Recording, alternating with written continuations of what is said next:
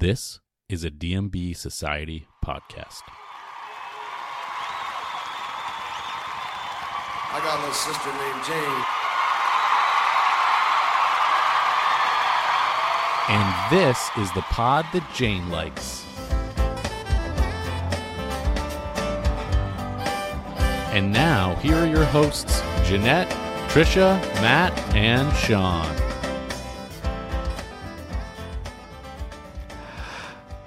Hi, hello, and welcome into a very special episode of the pod that Jane likes. In this episode, we will be examining the 10th studio album from the Dave Matthews Band titled Walk Around the Moon. I'm Shawn, and I'm once again joined by Jeanette, Trisha, and Matt. How are you all doing? And maybe more importantly, are you aware that the Dave Matthews Band released the new studio album this summer? Oh my Stop gosh. it right did now. That, did that happen? How about that? It just kind of snuck up. Yeah, Uh, we're pretty. How's everybody doing? Good. How are you, Shawn? I'm good. I'm excited. Uh, I'm excited to chat about this album. me too. To finally talk about this. It's been a long time coming. You know, I'm really glad that we we waited to do this. You know, we got we really let it you know seep into our pores for a few months before we gave it the review. You know what I mean? yeah, seep into our pores, seep into our hearts. Right. Here we are. Marinate.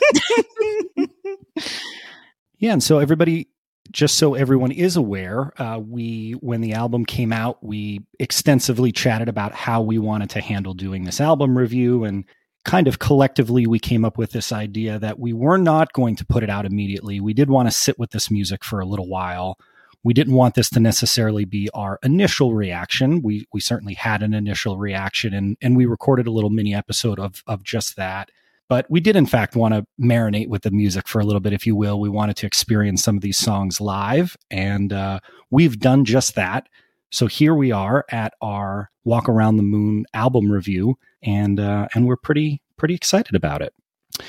So this is in fact the 10th official studio release from the dave matthews band and it's one that i think is a very notable piece of work for a number of reasons First off, this 2023 release represents the band's first studio record since 2018. In addition to there being a five year gap in between records, much of this album was recorded at a time when the world essentially shut down as we all dealt with the COVID 19 pandemic. The band was forced into recording this album in isolated pieces rather than having the luxury of being able to sit down as a collective unit and produce music similar to the way that they have uh, in the past. Personnel wise, Walk Around the Moon represents the band's first full length release with keyboardist Buddy Strong. Production wise, Rob Evans produced 10 of the 12 tracks, essentially all of the tracks except for Break Free and Monsters. John Alagia produced four tracks, and Mark Batson received a production credit for his work on Break Free. So, with a little bit of the background in mind, um, what do you say we jump into breaking down this album? Let's do it. yeah, let's do, it. Let's walk around the moon. Our heart found a stranger walking in the woods. She was not quite like anyone I knew. Red dress, polka dot, shadows in her hair. She said, You take me, and I'll take you there. we get underway with the track that bears the same name as the album that it's featured on. And I personally think that in more ways than one, this opening track is an introduction to kind of what lies ahead for the listener. It's a song that debuted two years prior to the album's release and was performed regularly in 2021 and 2022. And ultimately, it was released on this album as the third single. Of course, we're talking about the title track, Walk Around the Moon. So, Matt, do you want to get us rolling with your your thoughts on the first track on the DMB's 10th studio album? Absolutely. Absolutely. Walk Around the Moon, a fan favorite, and why not? Um, sounds like old DMB. Um, I remember saying when this song first debuted how I, the first time I listened to it, I really expected like sort of this new version of DMB at the end during sort of the jam and the outro to feature you know, sort of like a harder edge, a guitar solo or a synthesizer or something like that. But um, we get a great outro of Jeff Coffin on the flute, which continues on in the album version. And that's really Mhm. the highlight for me of this track. Um, I love the song. I love the outro. Um, the only critique that I have, and I've said this from day one on this album, is there are a couple of tracks on here where I think that uh, Dave's vocal is so muted, and I don't understand. You know, I, I think it was a choice. Um, but if you have ever gone to a show and you've seen Walk Around the Mhm. Moon in person, um, you know that the song builds, and specifically the part that always sticks out for me is um, there's a lyric about Dave saying that's not how it is because and on the on the album it's sort of like uh kind of like an afterthought and in in in you know in in a live setting it builds and like he like almost screams that because because the song has been building up and building up and building up. And it just feels like it's just so you Yeah. know so muted in general. That's my only critique of the song. I think other than that it is um you know an excellent song. I think the production and the way to kick it off as you know the the name of the album and and all of that is uh you know is really great. And it sort of signals an adventure that um you know that the album is going to be this this walk around the moon. And um i think that's really cool. And uh so you know props to the band for uh for throwing sort of that old school feel with the flute outro. And um you know i think it's a great start. So, in addition to it being the first track on the album, in a lot of ways, this was the first track of this project. Um, Dave has stated in the past that the development of this song is ultimately what led them to the album. Uh, this this was something that he started to put together on his own. One thing led to another. They they bring in Carter to lay down drums on this. Um, Dave has been quoted as saying what Carter did on that song really set the stage for us and what this album would become. So, in a lot of ways, it's of course the title track to the album. It kicks the album off, but it also kicked off the recording process in a lot of ways. Uh, a very unique recording process where the band wasn't necessarily always together. Trisha, it's a song that we've heard a bunch of times prior to the album being released in a live setting. How, how do you think it translated from that setting to what we ultimately got on the album? Well, I loved Walk Around the Moon when I heard it live, first heard it live, um, and was super excited um, for it to for it to come out and hear it on the album. And I think there's a reason why the song is both the title of the album and opens the album, and that's because it's the best song on the album. Full stop. From the inhale to the exhale, this song is fun, sexy, trippy, cool. It really takes you on a ride. The lyrics are good. Carter is incredible on this track. Um, and of course, the horns and the flute. Um, I'm always struck after the first, it's blue and it's red.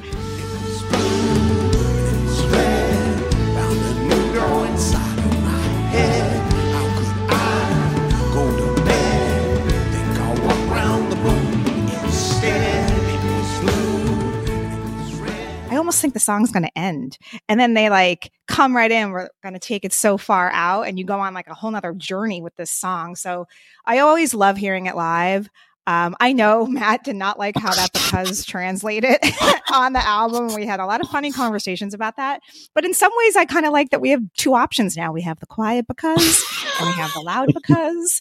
Um, and Dave can choose what he wants to do when he's live. Um, but I think it's a standout. I think Carter's a standout. Um, and the song has a little bit of everything. oh my so god it's I, a little early a huge. it's uh it's uh my favorite song.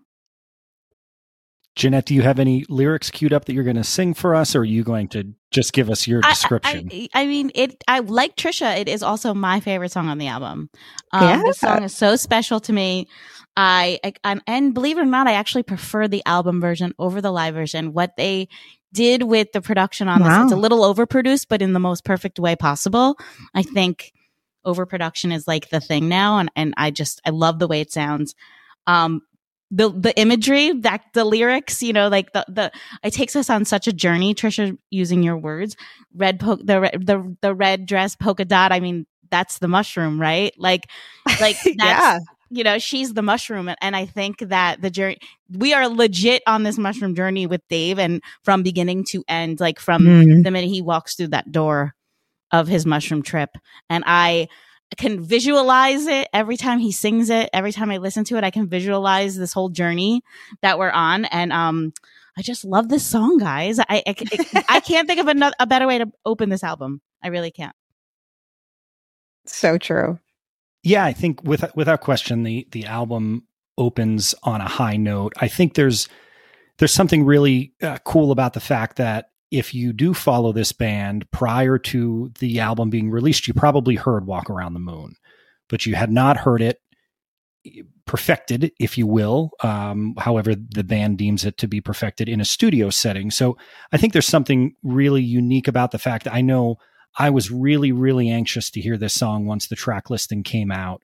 It's a song that I had loved live, and it's a song that I was really anxious to hear how it was going to translate into into a studio session. And I do, in fact, think that it really does signal the start of of the journey that this album is. Um, we we we talked earlier that this album is uh, not only did it come out during COVID, but I I think and I I thought this is something that I thought after my first listen, and it's something that I still think after my 100th listen, 200th listen, however many times I've listened to the album now, I still think that that that COVID thread kind of goes Mm, in and out throughout this entire album.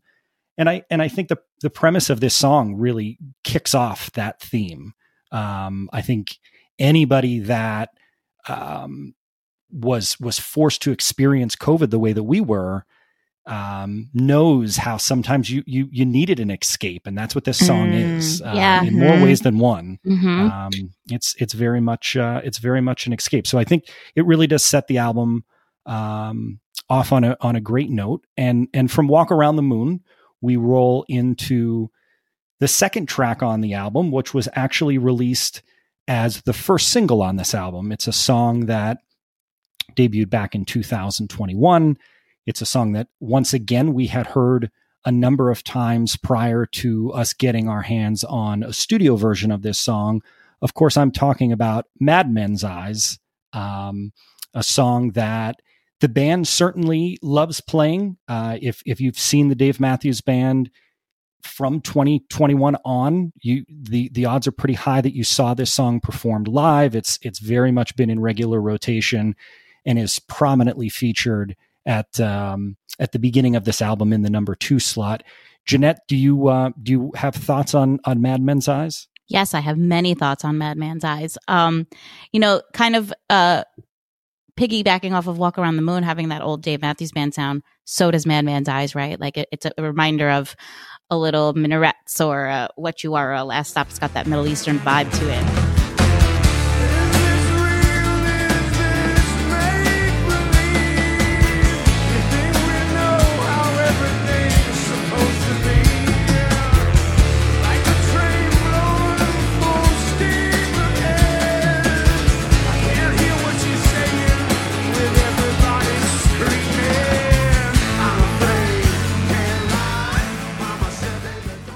First time I heard this song was in the fall of 2021. First time I heard it live, and I just remember being like, "This is the this is my band. Like this is what we've been waiting for. The anger, the passion, the message. I mean, the song is about gun violence. It's clearly about gun vi- violence. It's not, you know, he's not playing around here, folks. Like he's angry, you know, and as we should all be too. And um, it was my, it actually was my first favorite song of the new songs before the album was released. I, I couldn't get enough of it. I still can't get enough of it. I feel like when they're playing it live, um, it just gets better and better. But as a, as a production, as a recording, it's perfection. And that's all I have to say about that. Yes. I totally agree.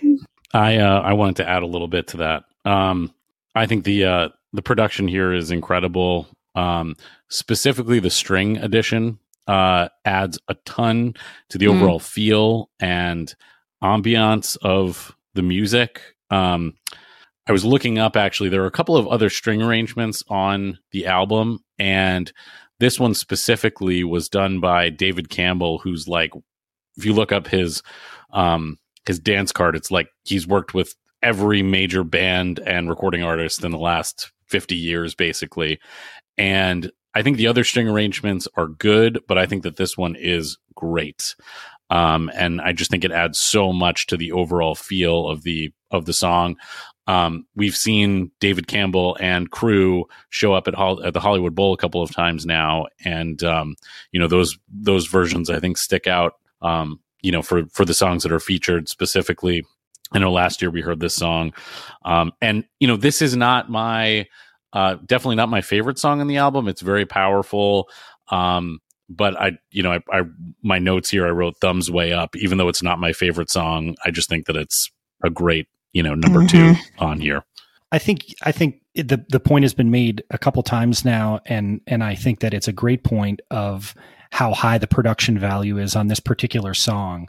It's the first song that we we got to hear um, when this song was released. I I can can vividly remember listening for the first time, and Madman's Eyes is something I had heard countless times prior to, but um, I think it's it's pretty special when you listen to the studio version for the first time and and you can be blown away by what they were able to accomplish with this song in the studio. What's interesting about what Matt brought up is um, the Hollywood Bowl. That that's a great pull, Matt, because they did in fact uh, a few months before the album was released, when the band performed at the Hollywood Bowl, they did have this entire s- string unit there. They performed this song. It, it was really uh, a spectacle and and and a great performance. And I remember thinking afterwards, I, I like the odds of this sounding very similar to this on the mm-hmm. record. And to their credit, I think it sounds better than that on the record. I think they really nailed mm-hmm. it. Mm-hmm. I think mm-hmm. the strings are so perfectly placed and they're such a fantastic addition to the message of this song. Dave has said that this song is a reflection on how he's felt for the past five years from you know during the time uh, in between studio releases um, and and obviously as as Jeanette mentioned the the themes around gun violence they're they're very apparent very obvious and, and very real and serious Trisha how as as somebody else who has listened to this song a bunch of times prior to it being released on the album how how did you think it translated into the studio Oh, I think it's an excellent song live and on the studio. Powerful, in your face, meaningful. Um, you know, again, it's about gun violence. And as of this recording in August 2023, there have been 420 mass shootings in the country and 25,000 people have died from gun violence. And I only mention this because Dave is the soundtrack to our lives. And this is an epidemic in our country. And I always appreciate it that Dave is not afraid to shy away or uh, make us feel or have a song to help us process the rage of some really complicated and hard issues Absolutely. in this country. And so, um, you know, I, I, you know, outside of him being so talented in many ways, I think that his kind of bringing people's awareness to these things or something that always I, that, that's why we love him truly. Um, and so musically, it, oddly, like it makes me want to dance at these shows. like I'm always finding myself dancing and then realizing, like, oh my god, it's a rage dance. About something, yeah, it's, it's a rage, rage dance. dance. You're right. Okay, okay I'm going to think about dance that. out your rage. Yeah, I'm like dancing and I'm like, oh God, we're talking about something so dark. So I think the song was beautifully written, um, something they perfected live. And I just want to make a plug, or if you haven't heard the solo version he played on Howard Stern, I would say go back and listen to that. You can Google it and find it anywhere, sure. but that's a must listen. So I think live, solo on the album, just an all around excellent song. You know, and I think it still really does stick through to the theme of the pandemic in the sense that this did not go away during and after the pandemic and and and mm-hmm. it's still happening it's not doesn't seem to be going away um so i think it really does fit in with the theme of the whole pandemic because you know it's just another thing we were thinking about while we mm-hmm. were all mm-hmm. sitting at home you know um, mm-hmm. um so i really like that it was it was included so we start off the album with two songs that all of us and and really anybody that follows the band would be very familiar with with Walk Around the Moon and Madman's Eyes.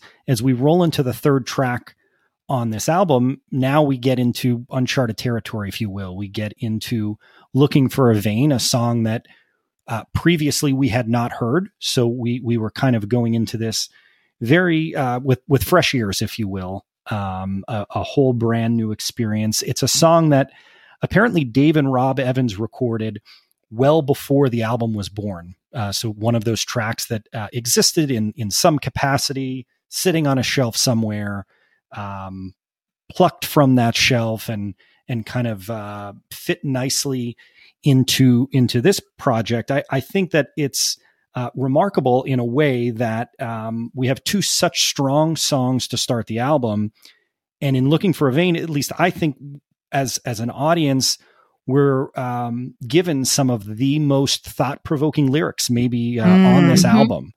Um, mm-hmm. I think this idea of um, trudging into an office every day and you know why do we why do we do the things that we do um, dave in in talking about this song has mentioned that it's very much a song about addiction but not to drugs. Mm-hmm. mm-hmm. Um, you know, I mm-hmm. think when the word addiction gets thrown out there, your mind naturally goes to to something like drug addiction. Um, and I and I think that that sums up this song well because I I do think it it has um, addiction themes to it, but maybe not necessarily in the way that um, are the most obvious or the most apparent. Um, Trisha, we'll throw it back to you. What um, what are your looking for a Vein's thoughts? I think it's a beautiful little song and in some ways catches you after what is kind of a hard and serious song with Madman's Eyes. So just, I really enjoy the placement of it on the album. Um, and to your point, Shawn, like these lyrics are alone, like are so poignant and powerful. Like what will it mean? What will it matter? Is uh, that's something that has stuck with me.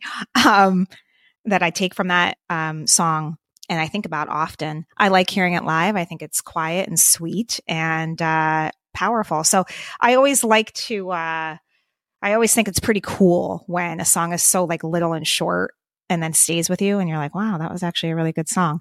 Um, so all around a little, a little beautiful little song. That's my thoughts. Jeanette, how about your thoughts? Yeah, it gets stuck in your head a little bit, doesn't it? It's yeah, kind of catchy, yeah. uh, you know, but um I, I see I, I equate the song with a little bit of depression. Um, I, mm-hmm. you know, I know you, you, we, we uh, as we said when we first saw the title, the title, and we saw the tracks, um, looking for a vein, we automatically assumed a vein in your body. But once I heard it, I realized, well, or what, or what I think is a vein like a crack in the wall, like he's trying to break out of of a, a, tiny space that he's in that he can't. Mm. And I feel that when he's singing it, like I can actually feel that's his emotion when he's singing it, that he's trying to break out of something, whether it be depression or an addiction or an anxiety attack or, or, or a, a awful job or something of that nature. I think that that's where he's coming from. You know, he just wants to, he finds that, he finds that crack in the wall and wants to hammer and, and break that wall mm. down so he can get out of it.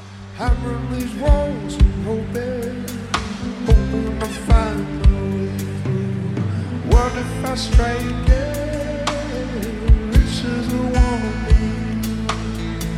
when it set me free. Just another I prefer the song live. Um, I don't love the drum machine on the recording. I don't really understand that choice, but it it it it fits. Like I don't I don't know why. I don't I don't necessarily I don't hate it. Um, but if I had to choose, I would rather hear this song live. And we we're very lucky enough to hear it almost every single show. Mm-hmm. So um mm-hmm and it's short enough. It's not like super to you know where you're like okay wrap it up you know it's like it's a it's a it's good you know you know like a jimmy thing where i gotta go get a sandwich you know it's it's but i'm enjoying i'm still enjoying it like i don't know where i'll be in a year from now but as of right now i'm really still enjoying it because i really love the message what i think is is interesting about your point jeanette is that i uh, at first glance agree with the notion that I prefer the song live as well. Mm-hmm. Um, and I prefer Carter being on it versus right. the repetitiveness of a drum mach- machine. But what I do find interesting is the way that the music mimics the lyrics or the way that they play off of each other in the sense that the droning rhythm of the song kind of mimics the mundane nature mm, of the everyday grind.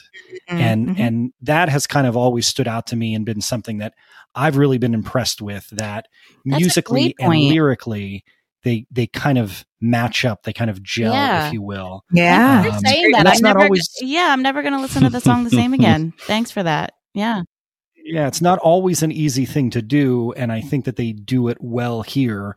Um, Matt, what are your thoughts on uh, the third track? Well, on this, this is my favorite song to come out of this whole thing. Um, yeah, Oh, yeah. Wow. This is the song that this I always go back to. I think it's, um, I think it's really incredible. You know, I I do certainly um, want to know, you know, why. And and Shawn, it's a great point that you made about, um, you know, the repetitiveness and everything. And you know, you don't have Carter come in and just play drums and uh, you know add in the soprano work that Jeff does live, which is just awesome. Um, it's funny because we've all sort of talked about this vein, like whatever this vein is that is being discussed. And for me, it's almost like um, what I've always looked to it as is this person is trying to find like find that there's like blood running through their veins, like an active vein. Like I'm just doing this repetitive thing, and Oh. like, is any part of me actually alive? Or like, is anybody alive out there beyond like Very all of the walls that surround me? And um, so I, I think that that alone says so much about you know how this song can be interpreted so many different ways. Um, and uh, you know, Yeah. I think that this uh, combined with a few other songs, which I'll mention as we as we go along, um, really took me back. Like these songs really put me right where I was Mhm. in the middle of COVID. Mhm. You know, like uh, Yeah. doing the same things over and over again. You know, with being you know stuck at home with my family and uh you know we had a, a second child during the pandemic and um you know it was just a, it's it was such a very interesting you know it was a, a heartbreaking time for so many people a hard time for so many people and you know this like i said this just took me right back there uh for for better or worse Mm. um, and it's one of the songs. It's typically the song that i like. If I'm going to listen to this album and like jump around, this is always the first track I listen to. Mm. Guys, Yeah. can I just say something? This is why I love this band and this is why I love music because all four of us had a completely different interpretation of what this Yeah. song means to them. And I think that's the beauty of music and the beauty of this band and the beauty of Dave's lyrics. Absolutely. Yeah, it's definitely not something that's easy to accomplish. Yeah. Um, and, and I'll, I'll go as far as not to be, you know, overly dramatic, but I, I don't know that there's a dramatic. tremendous amount of, of bands that can accomplish that, that Right? can, can put something out that four people can look at and, and it mean four different things to. Um, I got to be honest, we, we, uh, we knew that we were going to, um, record this episode, but we didn't necessarily know what the four of us were going to say and it, and it's really interesting kind of live in the moment to hear so many different takes and it's really something when it's a song that I've heard so many times at this point but to look at it through a different lens um what a- Yeah. what, a, special thing Absolutely. Absolutely. so from looking looking for a vein we move into the fourth track of the album the ocean and the butterfly this this one is a really interesting one to me we've talked about covid a number of times and this song um, is about as much of a covid song maybe until we get to the very end of the album. But this is in in my mind i associate this so much with the pandemic because of Mhm. when this song debuted. Um, and, and Mm. it's a song that we first as a fan base heard a number of times in 2020 when uh, for lack of a better way to say it the world was essentially shut down. Certainly live music was shut down and, and really only existed online it was you know sort of the only safe place that something like live music could exist and this is a song that the first few times that anybody heard it was was very much just Dave performing it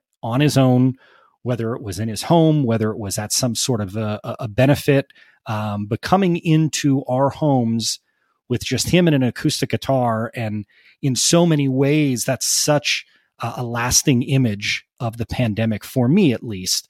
Um, and and this song kind of came out of that. I I, I find it to be um, the studio version. That is, I find it to be such um, uh, an incredible acoustic jazzy feeling that honestly I just I cannot get enough of. Um, and I so very vividly remembering uh, remember listening for the first time and and it felt like the sound washed over me. I, I don't I don't really know how else to explain it other than that. Jeanette and I were lucky to uh, attend one of the advanced listening parties, and I felt like I was sort of like melted into my seat, and and this song just kind of washed all over me. And um, yeah, I, I I I remember being done with my first listen to this album, and this one more than anything stood out as a song that I didn't know that I was going to love and boy, did I really love how this turned out uh, in the studio setting.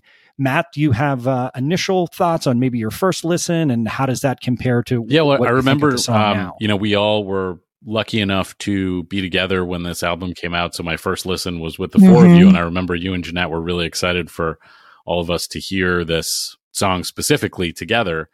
And um, you know, I agree with you 100. percent It's um, it and the, the, funny thing is that we had heard it live right we had heard it um last year uh you know d- during shows and you know it felt very similar to the dave acoustic solo versions that we had heard during the pandemic but this is so different there's so many fun little saxophone licks and you can really hear the airiness of jeff's saxophone he, i think he's like sort of channeling leroy he's not like you know jeff coffin like you know, going crazy like during Jimmy thing. It's like it's very Leroy Moore in that way.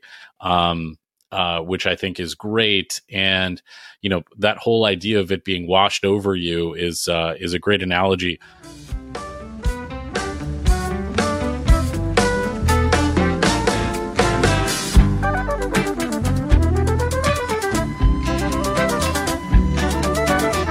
Math's no miracle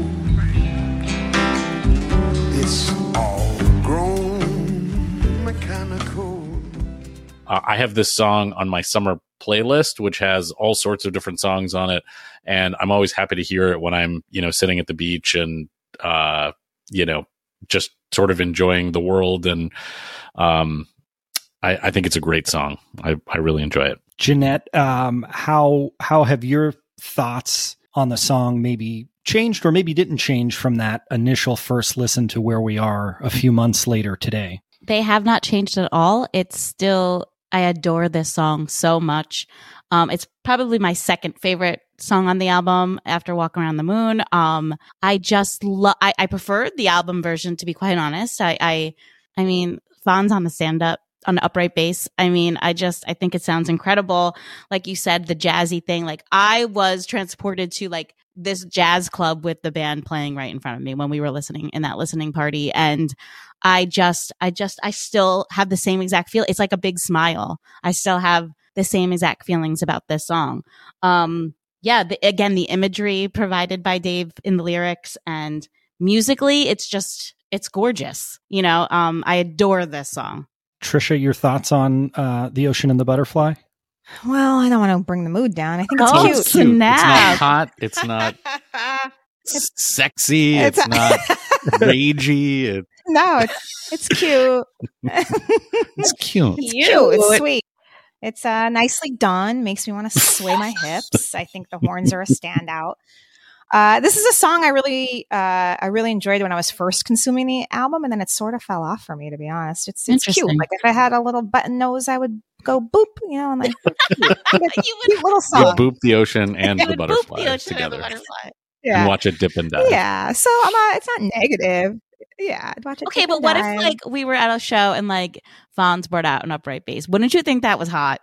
Well, that would be hot. Right? you know, and I do remember, I have fond memories of the four of us listening to this for the first time and felt like I was transported into a smoky bar. Yeah. And I'm just saying that a couple months later when sure. I put it on, I'm like, this is why we did this. Yeah. Right. Right. Yeah. Right. I'm like, ah, okay. What a cute I guess song. we're going to move on now.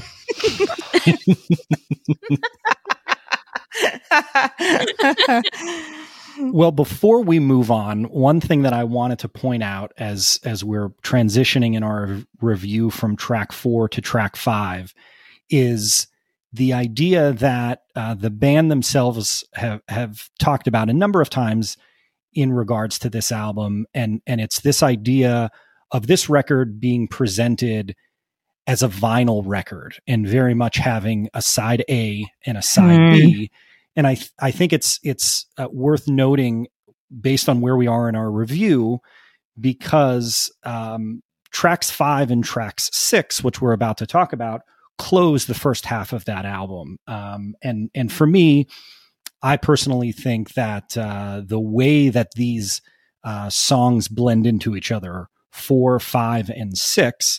Um, I, I just think when you when you listen to the album in that way, if you're if you're streaming it, for example, and you're not listening to it on a vinyl record, um, I think in some ways this album was produced uh, for there to be a pause after song six, and I and I thought that was worth noting going into uh, "It Could Happen," which is the fifth song on this album, because I do think that these songs collectively um, kind of string together in a way that uh, closes out the first half of the album. So, uh, "It Could Happen," the fifth track on the album. Um, Dave has talked about this song as a moment of awakening. Um, and personally, I love how this flows after the ocean and the butterfly. I think, in terms of vocal performances, this song has some of my favorite vocal mm. performances on the entire album. Um, I find myself constantly wishing that it didn't end so abruptly, and I wish it was double the length of of what we got on this recording. Mm. Um, and you know, the band has certainly began uh, extending it, and and uh, and the song has really grown into something else in a live setting. Um, but I, uh, you know, I I love it's a song. Interestingly enough, that after my first listen, and and this is kind of why we wanted to to let our album review marinate for a little bit. I, I don't know that this was a song that was a favorite of mine after my first listen and it's a song that has continued uh, continued to grow on me to the point that it is now one of my favorite tracks on this album. I think Carter s- sounds great. Matt talked about strings being on uh, DMB records a little bit earlier, and we will take all of the strings that we could get. We have some of them here, and I love that. Um, it's a song I really like. Trisha, what do you think of "It Could Happen"? Well, if I wasn't such a lover of Walk Around the Moon, this would be my favorite song on the album. Mm. Um, it like looking for a vein is Matt's kind of song that puts him right in the pandemic. This is that song for me. I think we've all been through a lot during lockdowns and it's almost easy to forget what it felt like, but I put the song on, it takes me right back to the ups and downs. Um, and it's a story, right? Like it starts out talking about it happening. Yes, it did. We cut the cord and could not believe it, how it happened. It's like we were dreaming.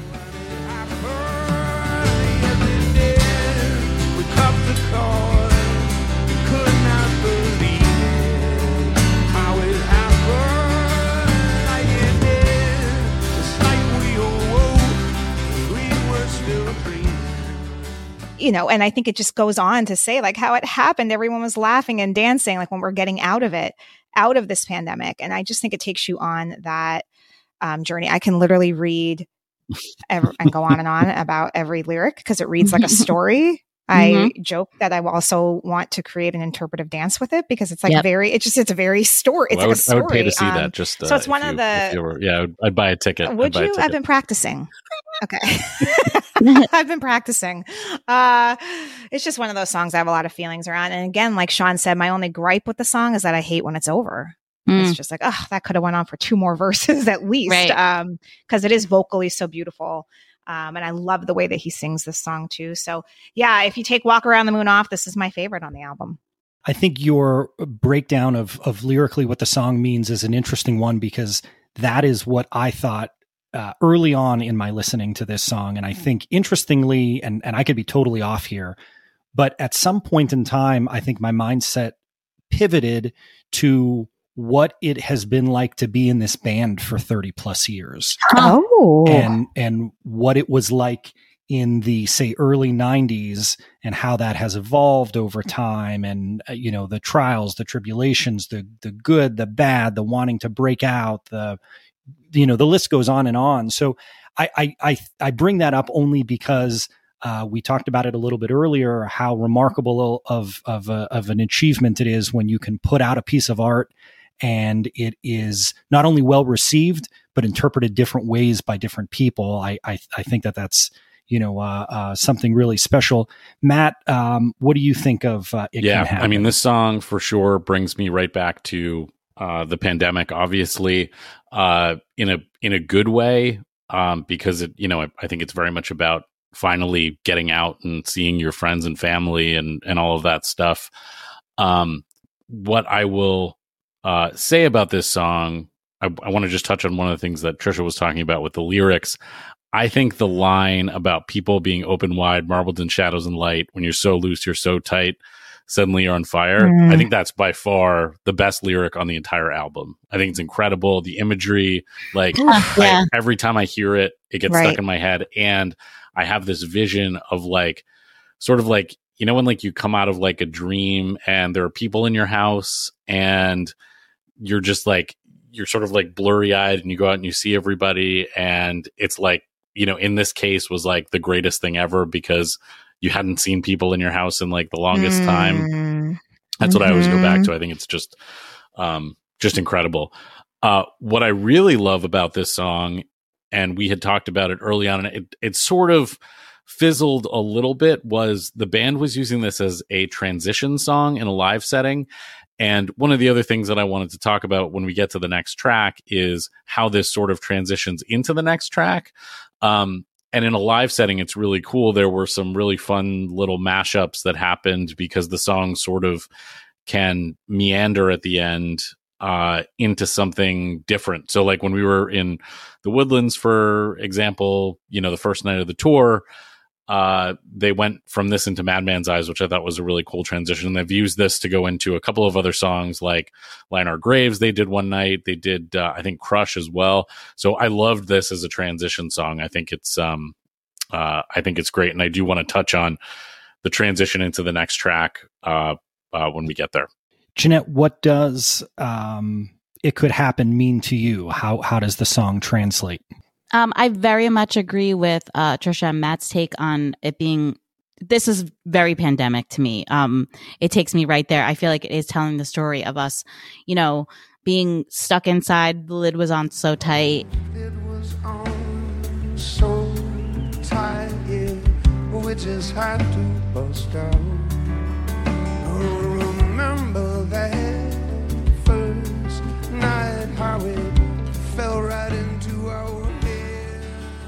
And then just kind of busting out. And and i m- my visual is like all of us at that first show in raleigh after the pandemic just celebrating Oh. being out and and you know being with our band and and and you know and just celebrating it being over. I mean technically it wasn't over but but you know i think it was just busting out of that of that loneliness of you know all being stuck in our houses and finally living again. And um and yeah the imagery again is so beautiful in this song it's um you know i i just and that soaring chorus it's so dave matthews band it's it's yeah, yeah. it is it, it is for me quintessential Dave Matthews Band song. It is, you know, everything that I want to hear in a Dave Matthews Band song. And, and maybe it wasn't my favorite one in that first listen, Shawn, when we were, you know, I kind of felt the same way, but you, as you, I was like, that was okay.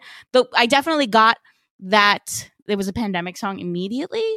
But the more and more I listen to it, the more I'm like belting it and hmm I get the interpretive dancing. I just kind of want to like Yes. spin around. Know, I I wonder if this song was ever in around, so contention for the opening track on the album. You know, like I think like that first line about the lid Oh. being on so tight, like, you know, does is that like was it ever in consideration? Um, you know, Yeah, that's a good question. it'll be Put on it the on your list. list of questions. Question number Put it on the 27. list. Put it on the list. yeah. so we'll move from track five to track six and uh, matt kind of mentioned it i mentioned it a little while ago this sixth track on the album very much is is um, intended by the band to be uh, an ending if you will uh, let's pause let's flip the record over maybe we pour ourselves a drink and kind of settle in for the second half of the album uh, but I, I really think that that's worth noting with this track. Of course, the track that I'm referring to is Something to Tell My Baby. It, it's a song that debuted back in 2022. And if I'm being honest, it, it wasn't one that I was necessarily excited about when, when we got our first track listening to, uh, for this album. Uh, to my surprise, however, I think it fits not only really well into this album, but I think it fits really well into an outro to It Could Happen. And I think it fits really, really well as an ending to the first half of the record. So maybe on its own, this song doesn't do a whole heck of a lot for me. But I think in the context of the entire album, um, it is one that I am okay with. Um, does the song go somewhere? I, I it's don't too know. long. I- it's too know, long. Who's to say? but how how it fits, you know, as a puzzle piece. I love. I think it's a perfect puzzle piece to the end of the first half of this album. Um, those are, you know, my thoughts. It's too Matt, long. Uh, what are your thoughts? Um, I I agree. I think I think the Oh transition from this into the next track is great. Um, I know we're going to talk about the Beatles in a minute, um, and what I think is so interesting about this song, it feels like a White Album song from the Beatles. You know, when there were all of these sort of um, uh, individual tracks from all four members of the Beatles, uh, and it was a double album, and there was plenty of space for that. I really like the first part of the song. I think that the the um the acoustic guitar coming in, just Dave singing, I think is great. I just think you could have cut it a little bit earlier and you know maybe that would have opened up you know on on the Matt director's cut of Walk Around the Moon. Something to tell my baby would be cut after the first little bit and then we would throw in Cha Cha or we might throw in Bismarck instead, you know. ah. Um, I don't- Mm, I like. Yeah, I Matt's like director's Matt's cut. director's cut. The Matt, Matt director's cut coming coming soon. Yes, Um, please. Uh, so that's that's what I always go back to. You know, I think the song meanders a little bit. I always talk about um, when songs don't have like regular song structure, when they don't have a bridge, when they don't go back into a chorus. This song doesn't do that. It just sort of like meanders and meanders and meanders, and it's very much Dad Dave, which we've talked about. Which like Come Tomorrow was Mhm. littered with Dad Dave, and um, I don't know. I just I don't love it, um, and I think it's too long. But I do love the first little part and i agree with shawn i think it i think it it sits there nicely um but could that extra time have been used for cha-cha or something else yes i i do i think that that could have been the case Jeanette, your thoughts on something to tell my baby? I mean, I don't- I don't have many. I wrote down meh. Meh. No.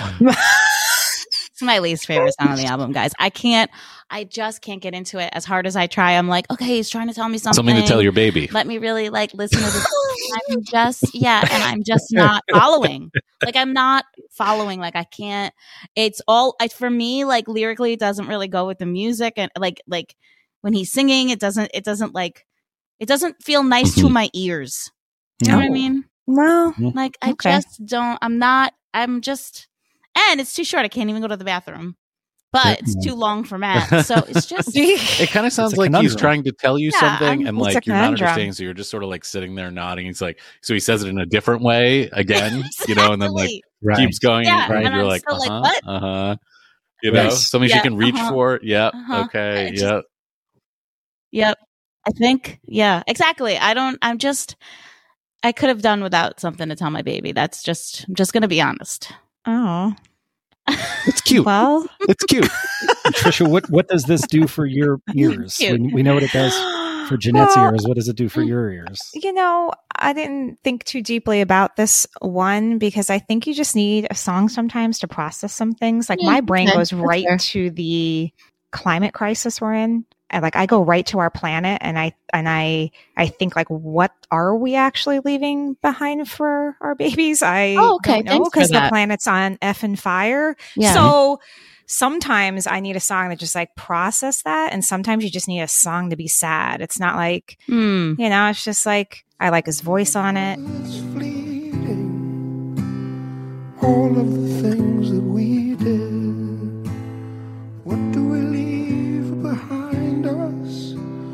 Something that will remind them. Something to make them smile. When they think about it. Something to tell my baby. I needed this. Now I'm, now I'm going to be like, oh, he's talking about how we have to leave so something by for then you're gonna be like our uh-huh. babies. The, the two Uh-huh. the two parents. oh okay Me and Matt, me and Matt are like, oh, okay. All right. we like it now. All right. but that's where my brain goes. It goes to the climate Okay. emergency that we're in. So I think, you know, that's it. It's just, it's, it makes me sad actually, which is why I like going Guys, into the next is- song. This is such a learning opportunity for me here. I'm loving yeah. it. so we've reached the end of the first half of of this record um, and and we'll continue to use this imagery of it being on a on a vinyl record and uh, so now we're pausing we're flipping the album over and boy oh boy do we kick off the second half of this album with something um, more specifically track number seven uh, titled after everything uh, kicks off the second half of this album and uh, I know we're going to have thoughts. I think every person who has ever listened to this album has thoughts. Trisha, do you want to give us your thoughts You're on gonna how the second half of this Trisha? album I think underway? starting with me is good so that you guys can just, you know, get out whatever you're going to say. But I like this song. And just to say, like, something to tell my baby actually hits me in that I feel sad. And so the beat coming in it after everything was like, oh God, all right, thank God we're we're happy again. like, um, I think it's sexy. I think it's romantic. You make mistakes, I make mistakes, but it don't matter, okay? Because we got good love.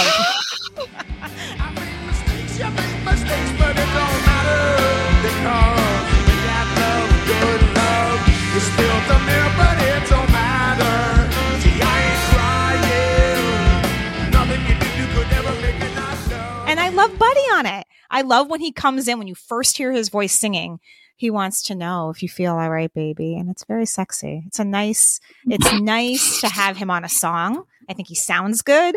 Um, I think it's fun, period. Like, especially if you're in love and it's like sexy and you're there. I'm very into it. And I was into it the day that we listened to it together at the Woodlands. I found myself dancing to Buddy and I felt like he was like, all right, Buddy, taking me to church here. So for that reason, I am an After Everything fan. Go ahead. Go ahead. Say what you're going to say, guys. I know where you're going I'll with start. this. So when um, when this song was uh, played at all the listening parties and everything, um, I got very excited because everybody said Beatles, Beatles, Beatles, Beatles. The first rock album Mm. that I ever uh, listened to, my dad had a copy of Sergeant Pepper, and I listened to that, you know, hundreds of times on repeat. And the beginning of the song sounds like that. It sounds like Sergeant Pepper. It's you know, there's all these crazy, um, uh, you know, sounds that are coming at you, flying fast and furious, like you're gonna come into something, and then and then the song comes in, and it's it's very much a Beatles song as well, right? Like it it sounds like you know John Paul, George, and Ringo on the Ed Sullivan Show, like kind of going like this, doing their doing their whole thing, but what's coming out of of Dave's mouth is something very, very different. It is just I, I I use the analogy when we were together and heard this for the first time that it sounded like Dave and Buddy, you know, and everybody had been like out for a night and we're just at home like jamming or whatever. And I said, yeah, I said then, I said, and maybe that's okay, but I'm taking that back, which is why we did this because I think that this song is, uh, uh, it's, I don't like it. I don't like it at all. Uh, I don't like the lyrics. I don't like anything about it. And Uh, again, on the Matt director's cut of this, could we have that intro into like like the dun dun dun dun, dun into like Bismarck, right? Just use that intro and then like and then let's go right into Bismarck or Cha Cha or something like that. Oh, But yeah, this song I'm really excited this excited song for does not director do it for cut. me. I think it uh it's got a lot of issues. It's a no for me, dog. Jeanette, does this song do it for you? Okay, I I don't feel as as positive as Trisha, but I also don't feel as negative as Matt. I feel like I I land somewhere in the middle. Um, I don't hate it because at least it's interesting. Okay, like Mm. you hear something to tell my baby that's not interesting to me. That's mundane and kind of m- melancholy, and I'm just kind of like, uh. But at least after everything is interesting, and I love that it's like three different songs in one. I think that's It's like a cool. transformer. Um, it does. yeah, it's like a transformer, right? um, that middle, you know, the the Beatles, the Beatles comparison is so true. Um, and if you can get past the lyrics, which is very hard to do, Oh my gosh. I think that it is musically not a bit. It's not a bit. It's not bad. I do find myself bopping. My head's moving. I'm grooving. I'm doing a little of this, doing a little of that. But like, I just if we could just go, if we could just discuss some of these lyrics right now, okay? Yes, please. I out. love. I love this. Well, I'm also gonna sit Love here because Is the glue sticks us together? Mhm. Aw. You know, you know, you know. That's the truth. Like it's just, it's just. I make mistakes. You make mistakes, but it don't matter. Like why? And you still that's Great romantic. question. You, Great question. It's not uh, that I make mistakes, you make mistakes, but it don't matter. You think that's romantic? I think that's romantic. Uh, yeah, because you got I- good love and you can get past the mistakes, you know? You spilt the milk, but it don't matter. Because I ain't crying. Yeah. It's and the good. god dog part is uh, is also Also, very But interesting. yeah, the, the god dog part. But also, the I think this is this takes the cake. You are better than the baddest bad, Mhm. badder than the baddest bad baby.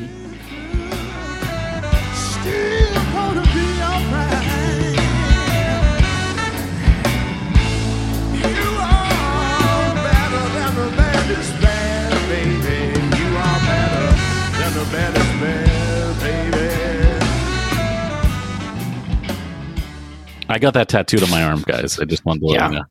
Is that See, it's right romantic?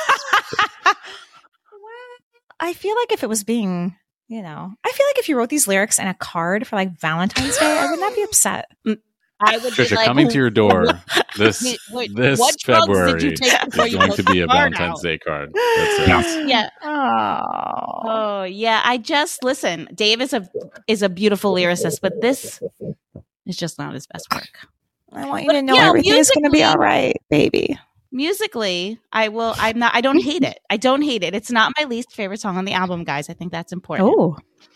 I told you what my least favorite song is. this is at least interesting, and I will give the band credit for that.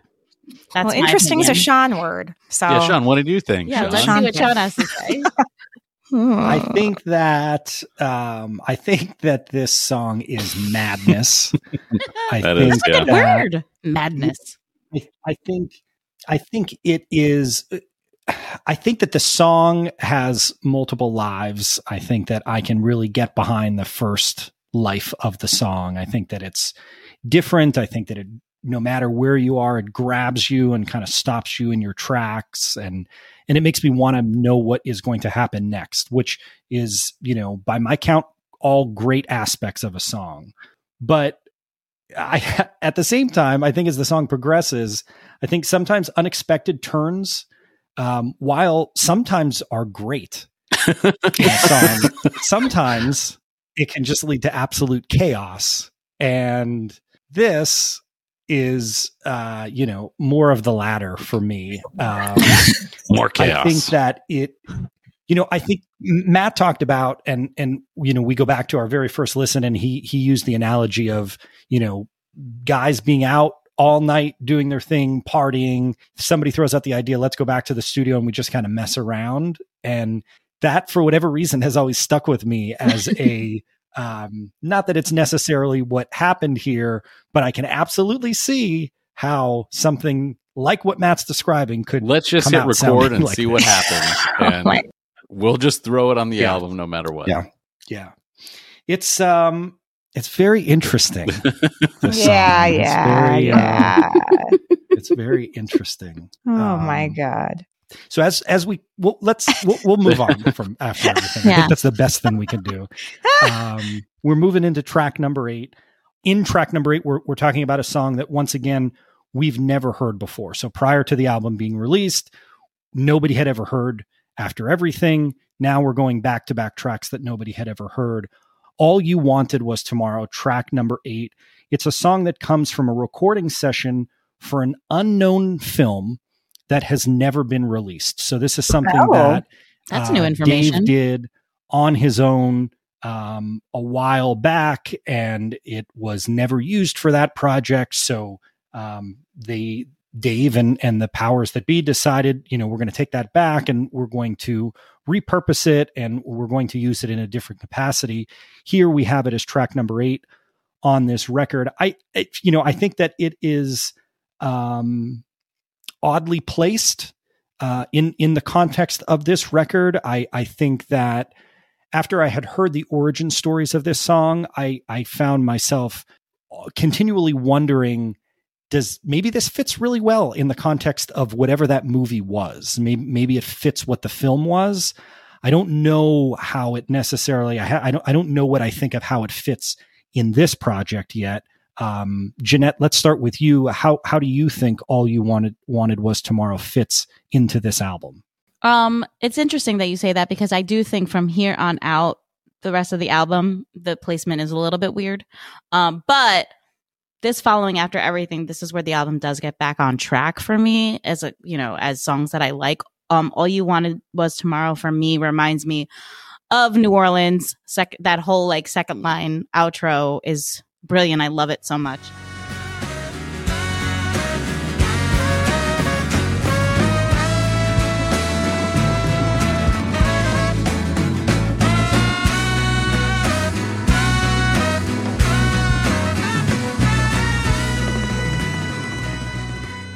For me, this song um, feels like it's it's a very very Dave lyric of like you know um, the kind of the future is no place to place your better days, right? Like like stop living for tomorrow.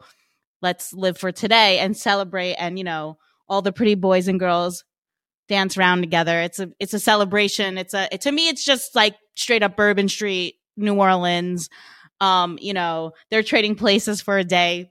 Drag queens, you know, I'm just thinking all of I'm just thinking all kinds of celebrations, you know, down in New Orleans and then and then the outro really brings me there you know? So for me the imagery on this one is is is uh, it's clear as day to me you know what mm. i mean? It's um and Rashawn uh, Rashawn kills it at the end. I just think he shines so much on this song. yeah he does. And i think buddy's piano it's very subtle but it's so lovely and it's such a it's such a cool little addition to during the while you know during the chorus. Like he just comes in every once in a while it's just a lovely sound so I, I, this one, this one, I'm I'm here for.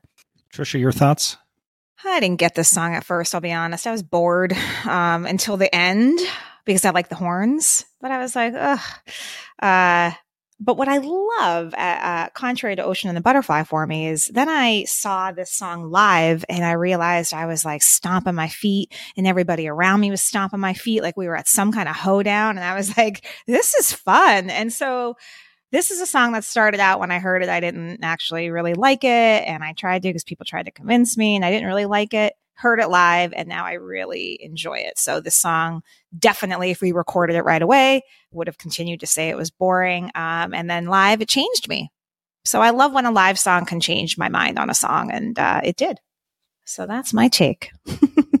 Matt, how about your take? Well, uh, I second what Jeanette said about uh, the outro uh, if you've listened to the pod, you know how much I love New Orleans, and uh, this is quintessential, you know, second line brass band uh, stuff, and I think that that is great. Uh, but going back to the song, you know, the meat of the song, the lyrics and everything, this is another one of those that takes me right back, uh, and I think that right at that fir- the end of the first part of the first verse where uh, Dave sings about tomorrow never coming.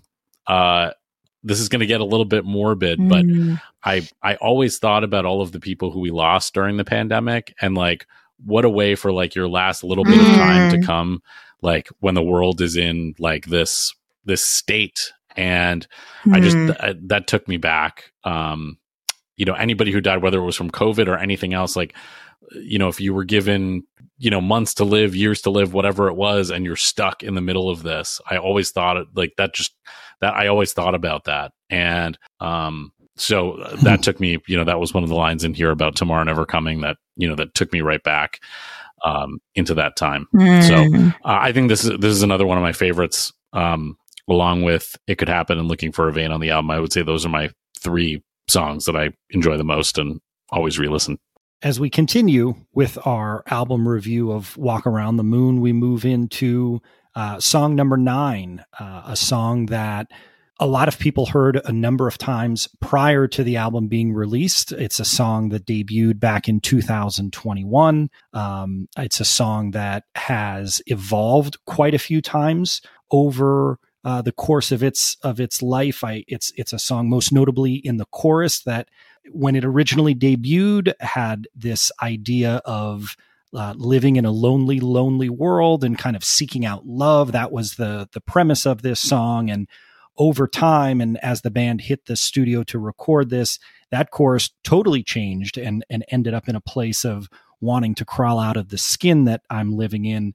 Um, the song, of course, that I'm talking about is "The Only Thing," and it's the ninth track on this album. Matt, what Ooh, are your I'm glad I get to go first thing? because I have such a scorching hot take on this song. Okay, so, oh, okay. I um, this is like you know we talk about our Foz score at a show. This is like a straight up uh like not positive not negative song for me it's like right down the middle and my scorching hot take is if i heard another band play this song i would be like this is the greatest song that this band has ever put out you know like i would i would think like wow these lyrics are kind of cool like wow i always yeah. get the song the part about uh just want to crawl out of the skin i'm living in part like always stuck in my head but then I think, and I'm like, this is DMB. Like this does like this is like to me like like somebody wrote mm-hmm. she and then decided I want to write like I want to make it better and like here's what I can do to make it better.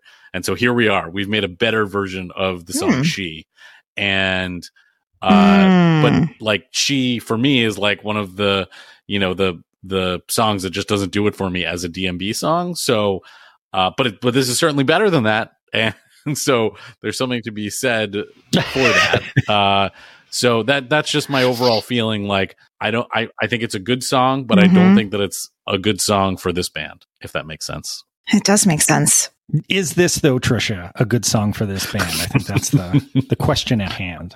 Oh no, I'm totally out on the only thing.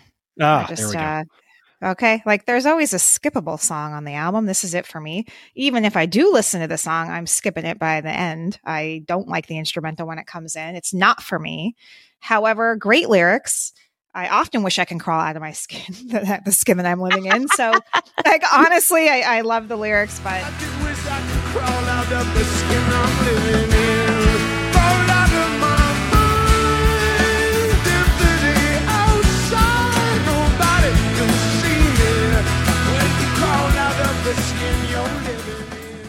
Yeah, I'm never excited. And I think this is actually like, I bet you this is a song we should debate one day because I think people love this. Like they either mm-hmm. love it, love it, it's number one, or they're afraid to admit, they're afraid to say it out loud, like I am literally on a recording for everybody to hear that I'm very out on it.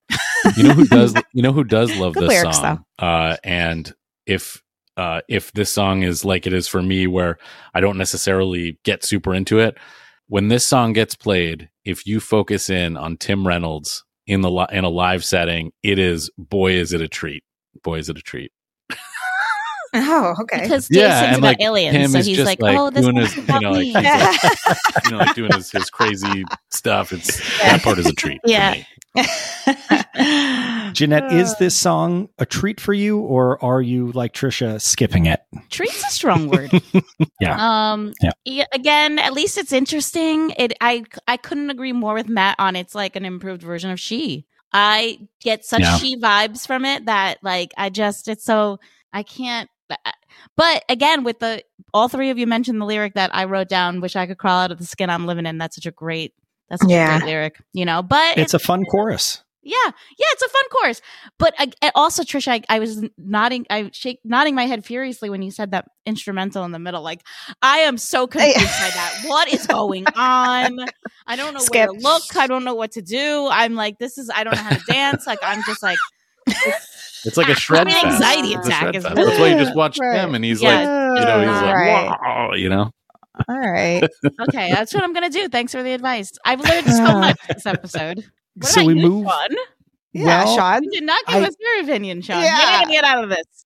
yeah, you know, it, this this song, I I have a lot of thoughts on it. It's it's a song that when it debuted, it at the same time both was not necessarily my favorite new song, but I also saw this song as a potential single for whatever the new album was going to be. It just seemed to to fit the description of what a single could be. Um, fast forward, I was 100% wrong. The song is not a single. It was not a single on this album. Um, and I do think that it has improved from what it used to be. I, I liked the changes over time. I like where the song ended up chorus wise. I do think that the instrumental part um, does have an awful lot of she vibes, as as we've coined it, um, and I think that it feels a little forced. It it feels like it it didn't necessarily have to be inserted there, and and maybe uh, interestingly enough, an album, it's the shortest album that the band has ever put out. And there's so many instances on this album where I'm looking for more. I would like it to be extended. And here's one where I think I would be okay if it was dialed back a little bit mm. because there's a, an awful lot that I like about this song, but it, it just feels like it drags on and it might be the only song on the album for me that really feels like it's dragging on. Um, even though there are other songs on the album that aren't necessarily my favorite, this one it does feel like it's it's it's dragging on a little bit, and and um, you know it, it it's not my least favorite track on the album. It's not my favorite track. It's it's a very poppy song that exists. So in terms of just to just to get back I to our, feeling... our, treat conversation, right? So it's like you finish dinner, yeah. you're looking for like a Reese's peanut butter cup, but all you have is like an after dinner mint. So you're like, uh, kind of does the trick, but like, sure. I'm really still looking sure. for that Reese's peanut right. butter cup. Right. Oh, I feel so validated. I really thought I was going to come in here and and you know because I actually think a lot of people like the song. Um, and I thought that I was gonna. I thought I was going to be a three against one so I feel very validated. And I didn't even think about relating it to she. It's such a great point. It's the she mm-hmm. of uh, the she Walk of, Around the Moon. It's got the yeah, she exactly. vibes. Yep. So we move into the uh, the final three tracks on the album. Track number 10, uh, Break Free. It's a song that has existed in one capacity or another for a long time now. It's a song that debuted back in 2006. It's a song that uh, had an unfinished version that was leaked on the Batson sessions in 2018. And ultimately, it found its way onto this album, Walk Around the Moon. Uh, the the way that the story goes, or the way that the band has told the story of the the production of this album, is that this is the last thing that they did for this album and they very much went back and took that leaked Batson version.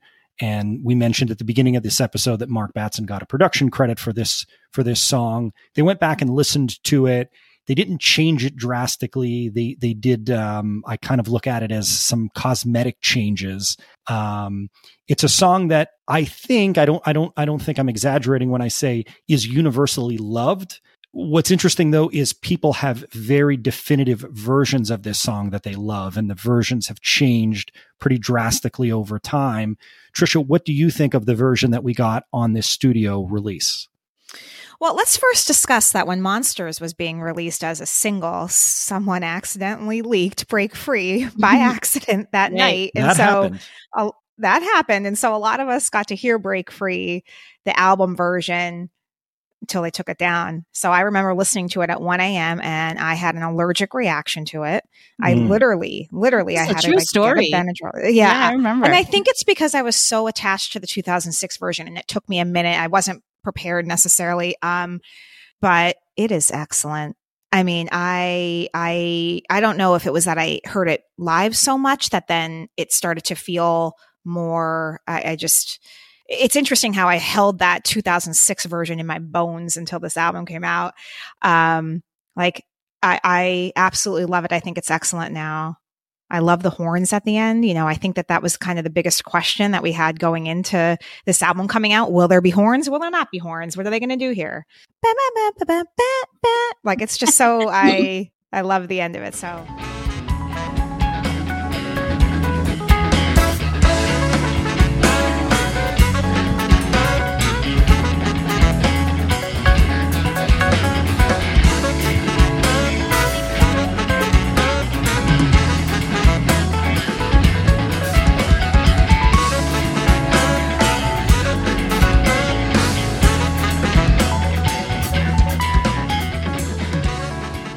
though it caused a little bit of an emergency situation, uh, I'm here for it. I think it's excellent.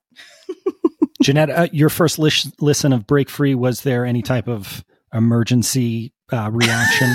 Um, mine was more of just like a throw my phone across the room. Like I was like, "What is this?" Like I did not. Be, again, we're all we all have the 2006 version in our bones, as Trisha said. Like we just do. And even though they've been pl- they played, they brought it back a few times, and they've been playing it live every once in a while. They don't do that outro, and it break it broke all of our hearts. But I think Yeah. that you know it this this version grew on me and i think that we finally all just realized that we had to let go we had to mourn Mm-hmm. the 2006 horn outro and just embrace this new horn outro because it's not bad and at least No. at least there's a horn outro i will say i do miss the horns in the bridge they're not they're kind of dis- they've kind of disappeared from the chorus and the bridge which i don't love but um I, I it's an oldie but a goodie, you know. It's like it means something Yeah. to us. It, you know, the Yeah. lyrically, it's just we we know these words for so long, and I just think we've we've mourned 2006 Break Free, and I've accepted this new version, and I think it's excellent. Yeah.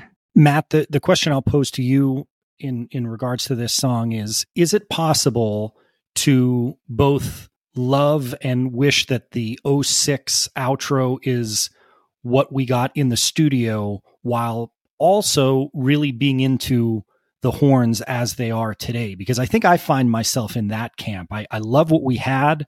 I was really scared of change. And I, I think ultimately I love where we ended up. Uh, how do you feel about the outro and, and where it ended up and, and just your thoughts on the song overall? Yeah, it's a great question. You know, I am in general like at this point in time right now a little break freed out. Like it's I don't know, there's just something about the song that um it's not that it doesn't do it for me. I just uh, it's uh you know, I like it better than a lot of stuff, but you know, not more than others and um to answer your question, Shawn, you know, Fenway 06 break free is always going to be the best version, you know, period. Um Mhm. but I do, you know, we, we've talked about this before where we said, okay, if the band is going to commit to this song, they're going to need to commit to an outro. And when they did play it live and release it on the album, they really did commit. And I, I certainly give them props for that. Um, so I think it's possible to love both versions. Um, but you know, the song is there's the, the studio version is just, there's a lot going on. There's a lot of weird stuff in the middle, a lot of produ- like weird production things um again on the matt studio uh walk around the moon director's cut would Mhm. we include break us. free maybe not maybe it would be a bonus track um you know like Ooh, Oh, wow. Just, uh, Okay, we I got don't a know. Like, bonus track this on is where the album starts to. It doesn't lose me by any stretch of the imagination, but I think that the first half of the album is so strong, so strong, and things Mhm. are placed in certain ways, and it just takes you on this journey. And here, you know, as we've, I think we've spent more time on these middle songs that just like none of us can agree totally on them. I think this is a this is a quintessential Right. example of that. Like, why was this song chosen? Why were the choices made? Like, were the choices made just because they needed to be made to make it different, or and, and why were other things you know not included? So this is where you know some of the album just starts to to lose me, and I think it's why um I I still think that Walk Around the Moon in general as an album is you know in the mid to upper tier of DMB studio albums, but it prevents it from being, you know, top tier for me because of a lot of those choices. And I just think that there's it's just a lot of um meandering and and odd choices in general. See, I think i- if they left Break Free off this album, though, it would lack. Um, it would lack a song about sex. It would lack a sexy song that we need. So, I Wow. don't know if I would. Okay, Trisha, not. I know you want to tell me every song on the album is already sexy. After everything's kind of sexy. you're right. You're right. Okay. I, I, uh, but you know, I, but I, Matt, you know, you said in about Walk Around the Moon that um Dave's voice was like muted. I feel that way about this song. Like I feel like Mhm. he's not, he's not, Mhm. I don't Yeah, know. I, I agree. I It's agree. It's one. giving It's it one of to me those. enough. it- it's one of those where You know? like the whole album is like that. And for these pandemic songs Mhm. that take you right back, they absolutely should be in that style. But yeah, you're right. Songs like this, songs like Walk Around the Moon. Um, we'll talk about monsters in a second. Everything is just so pulled back, and in some cases it works, and I think in some cases it doesn't. Got it. Yeah. What about you, Shawn, on Break Free? So break free is it falls into the category of I was pretty unsure the first time or 10 that I listened to it. Um, I probably listened 10 times consecutively when it when it released and I was pretty unsure. It's a song that I loved going back to when it debuted. I think when when you look at the the the um the arc of this song, I think there was a point where I loved it. The early versions of this song um, fall into that category. Then for me, I thought that this song hit a little bit of a lull. Matt Matt talked about being uh, break freed out, and I definitely thought that the song sounded uh, a little tired a few years prior to us getting this album. I, I thought there was a period where it just wasn't living up to what those great early versions were. However, I think that the song took on a second life and. I am in the camp of really loving that second life. I love where the song has gone live. Um, I love the way that it exists in 2023. And while I do think there, could you make the argument that the song's a little overproduced on the album? I absolutely think that you could make that argument. But overall, I really like the song and I'm happy that it, it made the cut. It's something that I wanted to hear Mm-hmm. Um, we got a little tease of that with the Batson sessions, right? But I wanted to hear what this song could be if they they sat down and and they really got to work on it and overall I'm I'm really happy with it. I think this song and and it'll take us right into the next song track number 11 Monsters. I love absolutely love the first half of this album.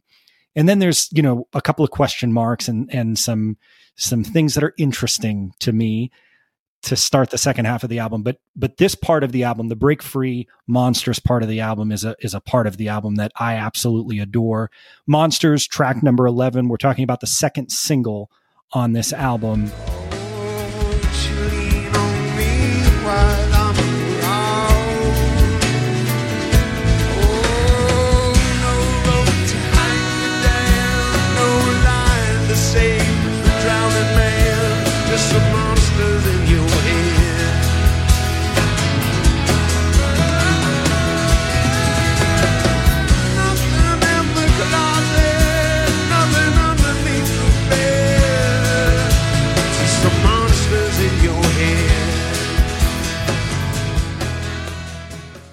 It's a song that is anxious. It's ironic, all while acknowledging that even though the fear of the unknown is very real, it can absolutely be something that we make up in our own minds. I think that's mm. such a powerful uh, image. It's such mm. a relatable idea to myself, to to probably everybody that's gone through you know life um, a monster, if you will. Um, yeah. You know, and and and it's an older song. We we found out after the album came out that it's uh, nearly a decade old. Stefan took to Twitter and and kind of gave us the, a little bit of a history lesson on where this song came from. Um, track number eleven, "Monsters," uh, in contention for me as my favorite track on the album. Uh, Matt, where does this fall in into uh, your your ranking oh, yeah. of the album? Incredible, incredible lyrics, incredible music. Um, the imagery is amazing. I think I think this is uh, Dave's best vocal performance in perhaps a decade. Um, you know, going back to mm. Away from the World. Um, and I, you know, the only thing that I that I I brought this up when when the track was released, and I'll do it again now. We know that there are not other band members featured on this track like in a couple of other places here but you know monsters a plus from me i i think it's great. Yeah i think you you make a great point matt. I think when we first got the when we first started to get information on this album and who was on each track i think our group chat i think all of the places people uh, gather online kind of exploded with the same questions that we're asking here right now. Where is everybody else? And that and that's something that I personally am pretty torn with because I want all of those guys on as much of the album as possible. Yet this song for me is in a pretty elite tier of DMB studio tracks, modern DMB studio tracks, if you will. And and you know, we could kind of uh, or I, I can grab a couple of songs from each album. This one really stands out to me. It's in the tier of what I consider to be the best song on Come Tomorrow in Virginia in the Rain. I think that there's a couple of these modern DMB songs that are just so damn good. Um, musically, writing, you know, I can go on and on. Um, but I won't. I'll turn it over to Jeanette. Jeanette, what are your your thoughts on this one? I think it's important to remember that this album was produced in the middle of a pandemic. And so there might be some reasons as to why certain band members aren't on things, right? Like, yes, Fonz might have laid down a, a, a bass track, but maybe they just couldn't get it to sound as good as they possibly could. Who knows? Like, Question that's something we'll never know, Dave. right? We'll never understand it. Yep. um, however, with all that being said, this is the best song on the album. I think it Mm. belongs way closer to the front of the album. I don't necessarily understand why it's towards the end. I think it deserves a crown in the front somewhere. Um, I think it's Tim's playing is hauntingly beautiful. Um, and Carter blows my mind on this album. You know, we heard her the first time we had heard it was in Mexico, um, a, a Dave and Tim version of it, and I loved it then. To then hear the album version of it and to hear what Carter did with it was not anywhere near where I thought it was going. So um, that just blew me away, and I think it just it makes the whole song. I think Carter is the center of the song, and everybody else is just around him. And and like you said, Matt, the imagery, the lyrics are phenomenal. I just I just love the song. It, it it reminds me of anxieties, and even though it was written who knows how many years ago, it, it it's still so prevalent in this pandemic world we were living in. You know, um. So I just think it's the num. I think it's the best song on the album.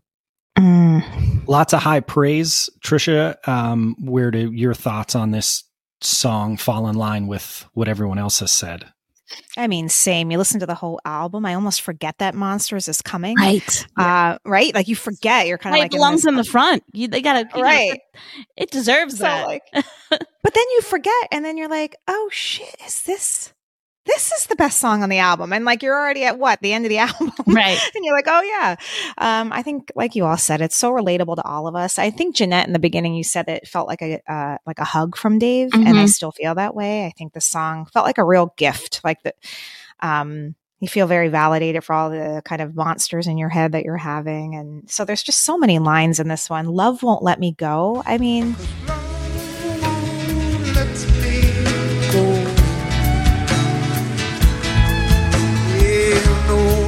is gonna save my soul. 'Cause love won't me go. I kind of like that it's hidden in some ways because I love that element of surprise when I'm listening to the album all the way through. Um, and so, yeah, I think this is a universal loved uh, song from the pod For that sure. Jane likes. Absolutely. So we've reached the end. Um, we've reached the end of the album. Um, we are rolling into the 12th and, and final track uh, in our Walk Around the Moon album review. And of course, that leaves us with Singing from the Windows. And Singing from the Windows is, we've talked a number of times about this reoccurring COVID theme on this album. And, and we've all picked out different moments in which um, our thoughts on the pandemic were uh, front and center when we listen to these songs for the first time.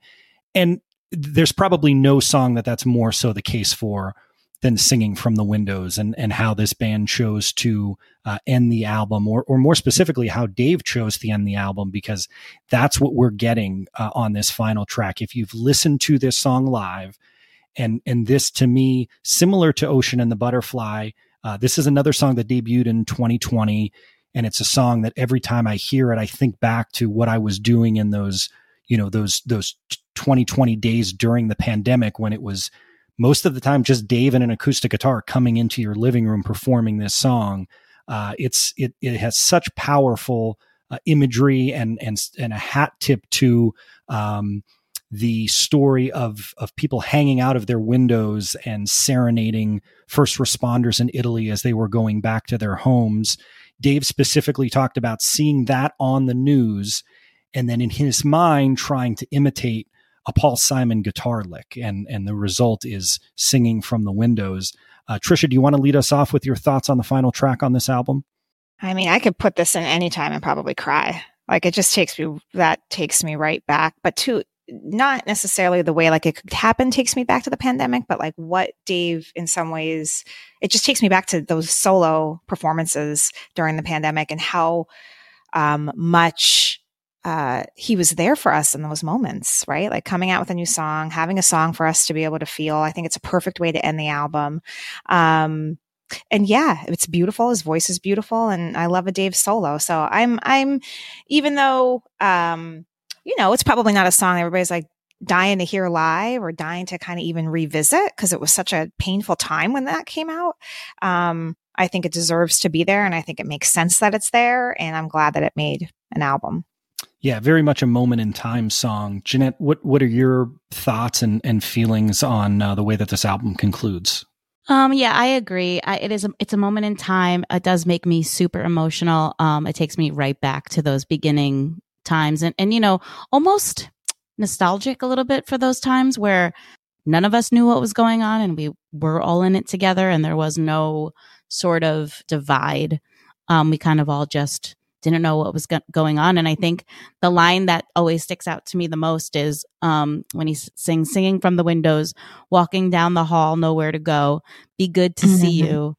Mm. But I mm. suppose when it's all said and done, you know, um, I think Oof. that I know it really, it's, it's, you know, and then, then to hear it, you know, the first show back in Raleigh after um the, it was their first show after the pandemic and and Dave came out and sang it and got choked up it you know I I, I, I felt that we all felt the exact same way that he felt, you know, um, and it's just, it's really, really, it really has a place in my heart. I'm so glad it made this album. I was afraid it wouldn't.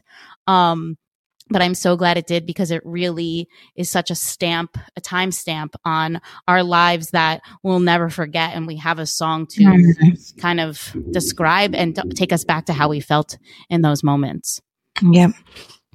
Matt, how, how, what are your thoughts on uh, the way that this album wraps yeah, up? I mean, I echo everybody's thoughts about this taking me right back. Um, to go back to, you know, a bit of a Beatles analogy, uh, you know, this is kind of the Her Majesty of of this this album. You know, you have the band mm-hmm. wrap up and then, you know, a little song here to to finish everything. I mean, this song means so much to so many people as as everyone has said. Um, and you know it's it's one of those I'll never forget hearing it for the first time. I know exactly where I was sitting. I know exactly what it was like outside. I know exactly who I had talked to about it. Um, you know, it was just like it was a you know a, a gut punch overall in you know in a very emotional way. Yeah, and I think it, I think it needed to be on this Absolutely. album. Um, and I think the placement is is good. You know, I I have nothing bad to say in that regard. Absolutely. Yeah. Yeah, I think this song in in so many instances has has been a, a placeholder in time. It, it, was a song that came to us in the middle of the pandemic when people were locked into their homes. It's a song that uh, I found myself the more that I listened to it in 2020, the more I, I found myself just longing to get back to normalcy and to get back to a place where live music existed again. And I didn't know that that first show was going to finally happen in Raleigh. What a, you know, exhale it was to finally get back to some sense of normalcy. It was a song that, of course, had to be played that night. It somehow hit even harder than what I was expecting it to to do. And then it did the same thing on this album. It's it's um, I think the album ends in the most appropriate way with Dave um, and a guitar and and you know, greeting us or, or, or um, saying hello and goodbye at the same time in the same way that we were first introduced to this song. And I think that that's, that's a really special way to, to kind of wrap up um, this Walk Around the Moon album. So that's our that's our walk around the moon recap. Uh, we appreciate uh, you tuning in and and taking this journey with us. Um, this is one that that we were excited to um, to bring to life and, and to sink our teeth into and, and to gather around and, and chat about. So uh, we hope that this can uh, be a companion to this album that um, really carries a lot of meaning for a number of different reasons. But this album holds a lot of meaning, and I and I do think that it's one that overall has been pretty well received in the fan base. And and um, you know what a testament for for this album to have come out when it did, and and it, it certainly Yeah. wasn't uh, an easy thing to accomplish, but but they did it. There's some highs, there's some lows, and, and we talked about all of those and shared some laughs. So we hope that you enjoyed our album recap. And um, uh, yeah, we, we appreciate you tuning in. Anybody else have any thoughts before we sign off? I'm gonna go take a walk around the moon. There we go. There we go. There we go. Perfect. Thanks for listening. Thanks, everybody. Bye, everybody. Take care. None of us know what's to come tomorrow. But I'm not going out today. So dance with me like the time we've got is borrowed. Singing from the windows. Sirens outside, where are you going?